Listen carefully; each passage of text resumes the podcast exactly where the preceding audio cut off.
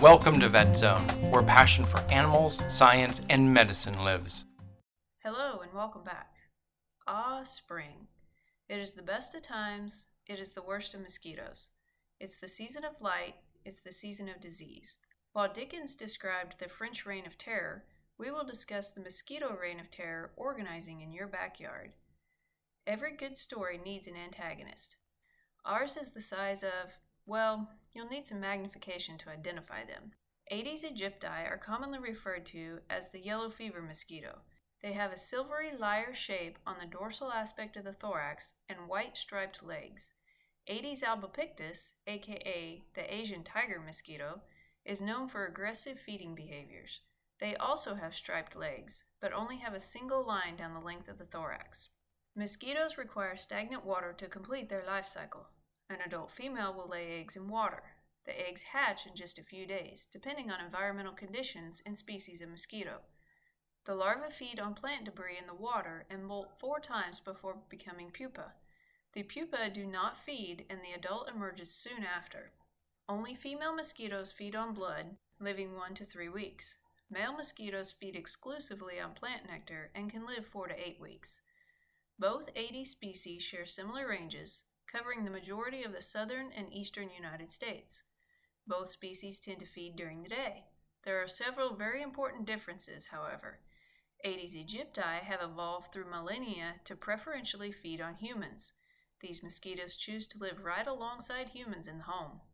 This poses a much greater threat of spreading viruses amongst the human population.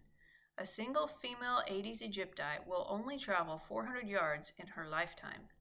Aedes albopictus tend to feed on whatever warm blooded being is available, reducing the risk of human disease transmission.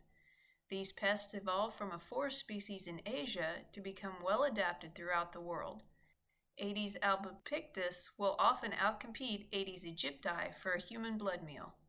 Local transmission of Zika, dengue, and chikungunya viruses have occurred in the U.S.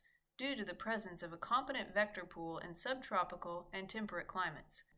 The campaign to save humankind from this onslaught is a trident approach environmental assessment, vector control, and education awareness. As with any battle to the death, adjusting to the tides of combat is crucial. Remember, Aedes don't like to travel far for their next meal. They tend to live near where they hatched. Walk around your yard.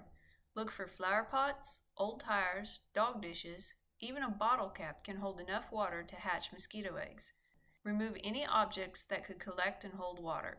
The most accurate measure of vector activity in the area is landing counts. No one wants to be the bait to literally measure the number of mosquitoes landing and biting in a given time period. More humane, but costly, methods include the various types of adult traps. Vector control achieves the greatest success when directed at the source. In larger bodies of water, freshwater fish will prey upon the mosquito larvae, Mosquito dunks provide control in smaller bodies of water. These dissolving bacteria discs act as mosquito larvicide without causing harm to fish or other wildlife. Spraying for adults gives immediate, although short duration, relief. Education is the last stand against the invading hordes. Understand how to defend yourself. Wear long sleeves and pants when outdoors during mosquito season.